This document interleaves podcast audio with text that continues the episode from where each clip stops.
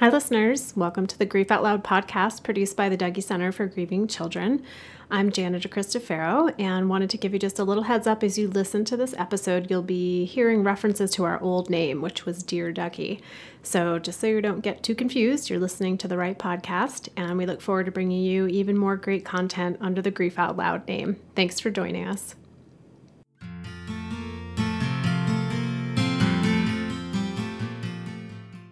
Hello, everyone, and welcome to the Dear Dougy podcast produced by the Dougy Center for Grieving Children. I'm Janita DeCristofaro, and thank you for tuning in today. This podcast is meant to open up the often avoided conversation about grief. While loss is something we will all experience throughout our lives, when it occurs, most of us are left not knowing what to do, how to feel, or how to talk about it. So whether you're grieving a loss or wanting to support someone who is, we hope these podcast conversations lead to a better understanding of grief and also give you some ideas and inspiration for how to show up for yourself and those you care about. I met today's guest, John, back in two thousand seven when he joined a group for young adults after the sudden death of his older brother, Stephen. John was twenty-six and Stephen was twenty-nine. Nine years later, John sent me an email after hearing my voice on a radio show. The day marked six weeks since his second daughter, River, died ninety minutes after she was born. Since that email six months ago, John and I have had a number of conversations about these losses and the ways he's found to be present with himself and this intense grief. John, thank you so much for being a guest today. Thanks for having me here. I was looking back at a speech that you gave at a Dougy Center event this winter, and in it you wrote, "Though she lived for an hour in our arms, she is our daughter. Because we love her in the present tense, she is alive.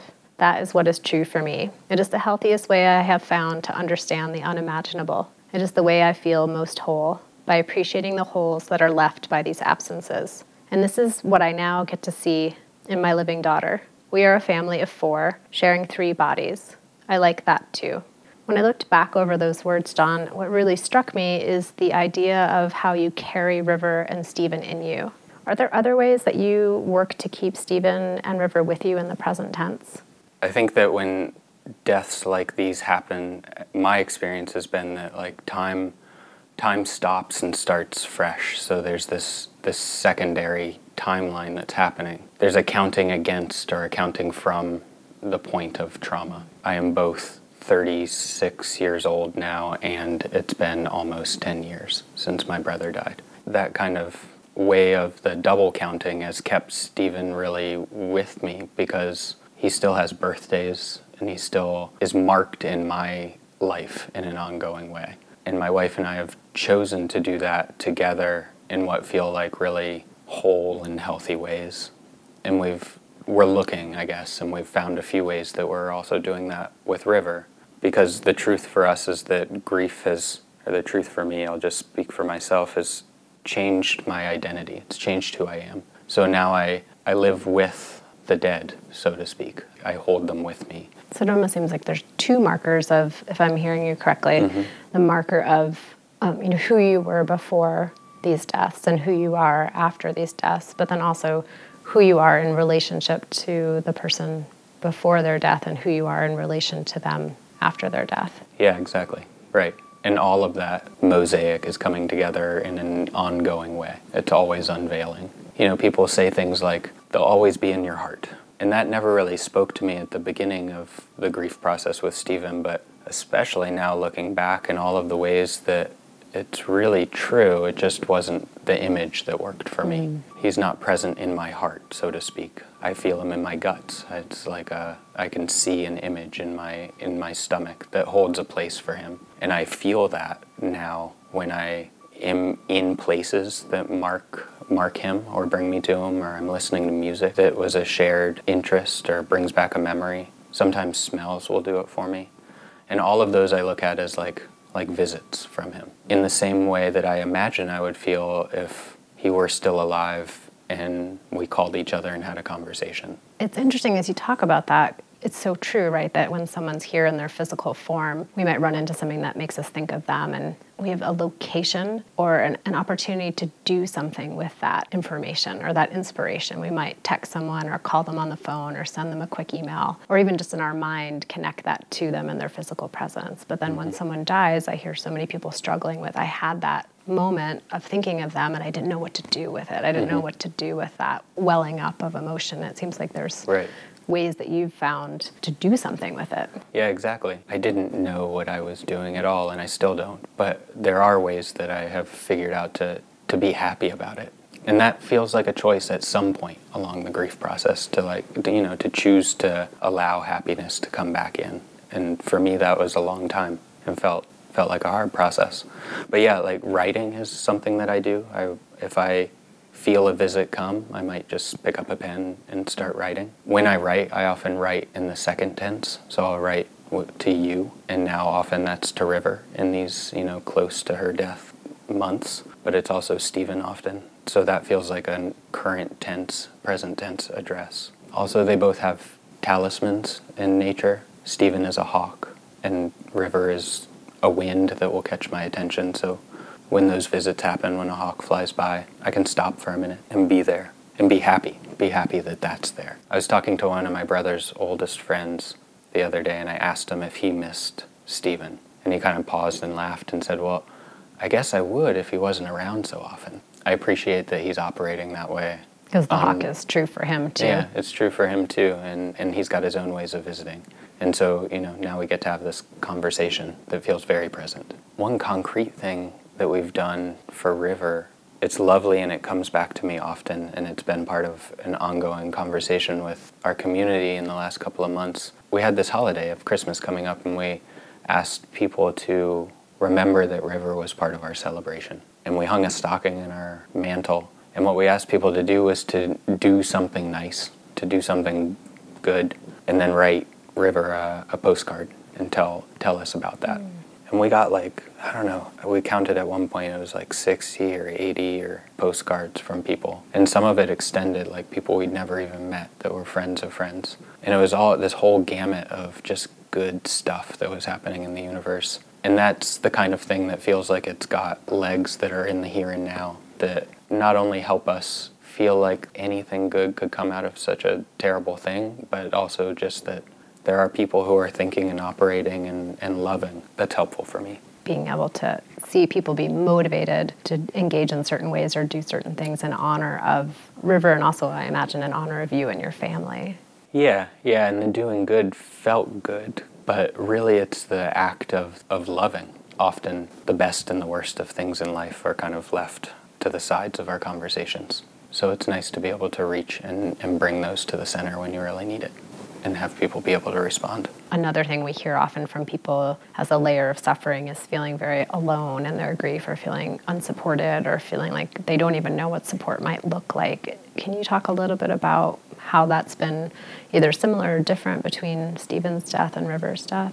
Yeah, I think one big difference has been me or us and some lessons maybe that we learned from grieving before. After Stephen's death, reflexively, we shared that a tragedy had happened. He was twenty-nine, he died in his sleep.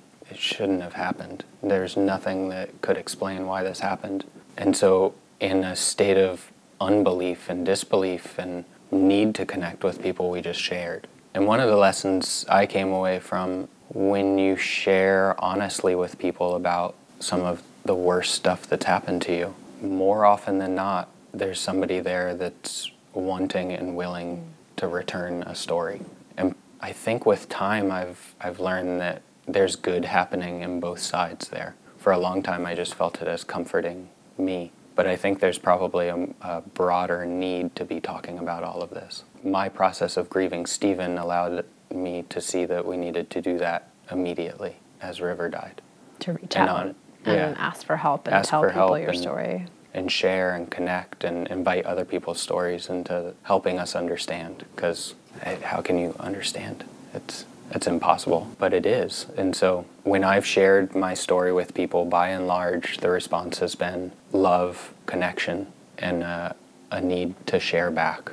In that experience of reaching out to people, sharing your story, were there specific things that people said? You mentioned earlier that many people said they're always with you in your heart, and mm-hmm. how that image didn't really work for you specifically, but that concept over time made more sense. Were there things that were specific that people said that were helpful? Was it just a general presence? Yeah, it's that's an interesting question because my mind immediately goes, I guess, more to the things that were not helpful. As it does for almost every single person who has talked to a group at the Dougy Center or been a podcast guest, so feel free to share those too.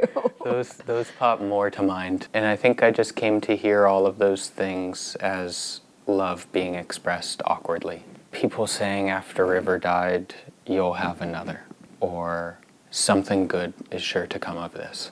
For me, not the right time and place uh, in those moments. I came to be able to hear it as just a wish for love. I love that idea of love expressed awkwardly. That's probably the most compassionate response to some of those sayings that can, in the moment, feel very painful. Yeah. Your stomach's turning all the time, and you're just struggling to breathe sometimes. And so those comments can feel like an extra gut punch, because you can't really impact what people are going to say, but you can impact how you receive it sometimes. Sometimes. So for anyone out there who may have expressed your love awkwardly, just know there's room for you too in those responses. It's okay. We're all growing. And the hardest thing for that, I, I think, we recently posted an article about someone was saying we need to learn different ways of saying I'm sorry for your loss, and recognizing that grief is so unique, and what feels good to us after someone has died, or what doesn't feel terrible to us, is so different. Mm-hmm. So it's really hard when it comes to giving suggestions of like the top five things to say and the top five things not to say, because mm-hmm. depending on who you're talking to, that may or may not feel like Absolutely. A helpful thing. Yeah, I mean, in my case, it was really very helpful when people would just show up and do something nice. So John, one of the things we haven't really talked about, you mentioned in your initial writing that you are a family of four, and so I know you have another young child, and I'm curious, how did you and your wife talk with her about River's death? How have you seen her experience grief? Yeah, we we have a three-year-old. She just had her third birthday, so she was two and a half or so, and very expectant to be a big sister. She's quite precocious and uh, verbal, and talked a lot about becoming a big sister. And then we got this news and the reality that it wasn't going to be the case. We decided on impulse and some speaking to that depth of place that we had to be in when we were, you know, coming to this reality, that told us we needed to just be open and honest and talk to Montreal about her sister. And so we did. We used we used words like dying and death, and told her that her little sister wasn't strong enough to, to live in this world. We were going to go to the hospital, and her sister would be born, but she wouldn't be able to come home. And she's she got it. She she talked back about this. And on the day that we were going to the hospital, September twenty-sixth, we dropped her off at daycare. And she came back and hugged my wife's belly and wished River good night. It just felt like she really understood. And that's continued. I mean, this talk has, has grown with her. And we don't force it, but we listen close. We have a few books. She asks to read these books and we'll tell you, I'm thinking about that baby River. Think about that baby River. And she asks questions that evolve. Like, it started with, where'd that baby go? And we would tell her she died. Well, is the baby coming back? No, but we can we can visit. And we use some of that language I spoke of before, like, you, you might see her in your dreams, or you'll hold her in your heart. And we've done a few rituals. We released a balloon on the on her due date, and Montreal was a part of that, and told us to to draw a family on the balloon before we let it go. And she was clear that it had to have four people. And the next day after we did that, she asked where we thought the balloon went. And when we said, I don't, I don't know, it just disappeared into the sky, she she offered back, maybe the fairies took it to baby River. And so this sense that, like, she's living with both grief and sadness, and this kind of weird question of whether she is a big sister or not, and how it's like or different from her friends who are big sisters. She and seems like an amazing mirror for that process of trying to make sense of what is nearly impossible to make sense of. Yeah, absolutely. and figuring out, you know, like really listening to what her questions are and trying to answer them, you know, concretely when we can, and at least honestly when we can. It's been it's been a nice way to share the grief. Another phrase that seems to come up a lot in the bereavement world is a life cut short. And I'm just wondering if that is something that you relate to in some way, either with Stephen or River or both. Yeah, that's an interesting one, because I think I used to think that about Stephen's death. I used to think that it was a life cut short. And that phrase feels feels sad. And it is sad, you know, death and early death. And, but I don't know, maybe the corresponding phrase is uh, not a life cut short, but a complete life lived shortly. And I think River's life and death absolutely was that. It really couldn't be other for me. I think because we we knew it was happening and we held both birth and life and death in the same kind of moments, that she was who she was, she is who she is, and it's complete in that moment. And now she will always be a part of our story, part of who I am, and part of our family. And I think that's really maybe helped me see the same in Stephen's death, which to me I think feels just, it just feels more comforting. To not feel like there's a lot of memories and experiences that Stephen missed out on, but rather he had his own set of experiences. And now, in our own way, he and I have our own experiences. It's just through me. Well, thank you so much, John, for sharing your experience, talking about your grief, sharing about River and Stephen with us today. And I am in awe, as always, with your ability to find the words to articulate very deep, very painful, very intense emotions. So thank you for doing that with us today. Well, thanks for having me, and thanks for all the work that keeps going. And for listeners out there, definitely stay tuned, because I have a feeling there's going to be a memoir at some point with John's name in the author line. So is that possibly in the works? We shall see. I've, I've been working on a collection of poetry coming out of out of River's death that I've been toying with the idea of putting out into the world, but I've never done that, so we'll see where it leads. Well, please keep us posted. I look forward to a signed copy one day. Thanks.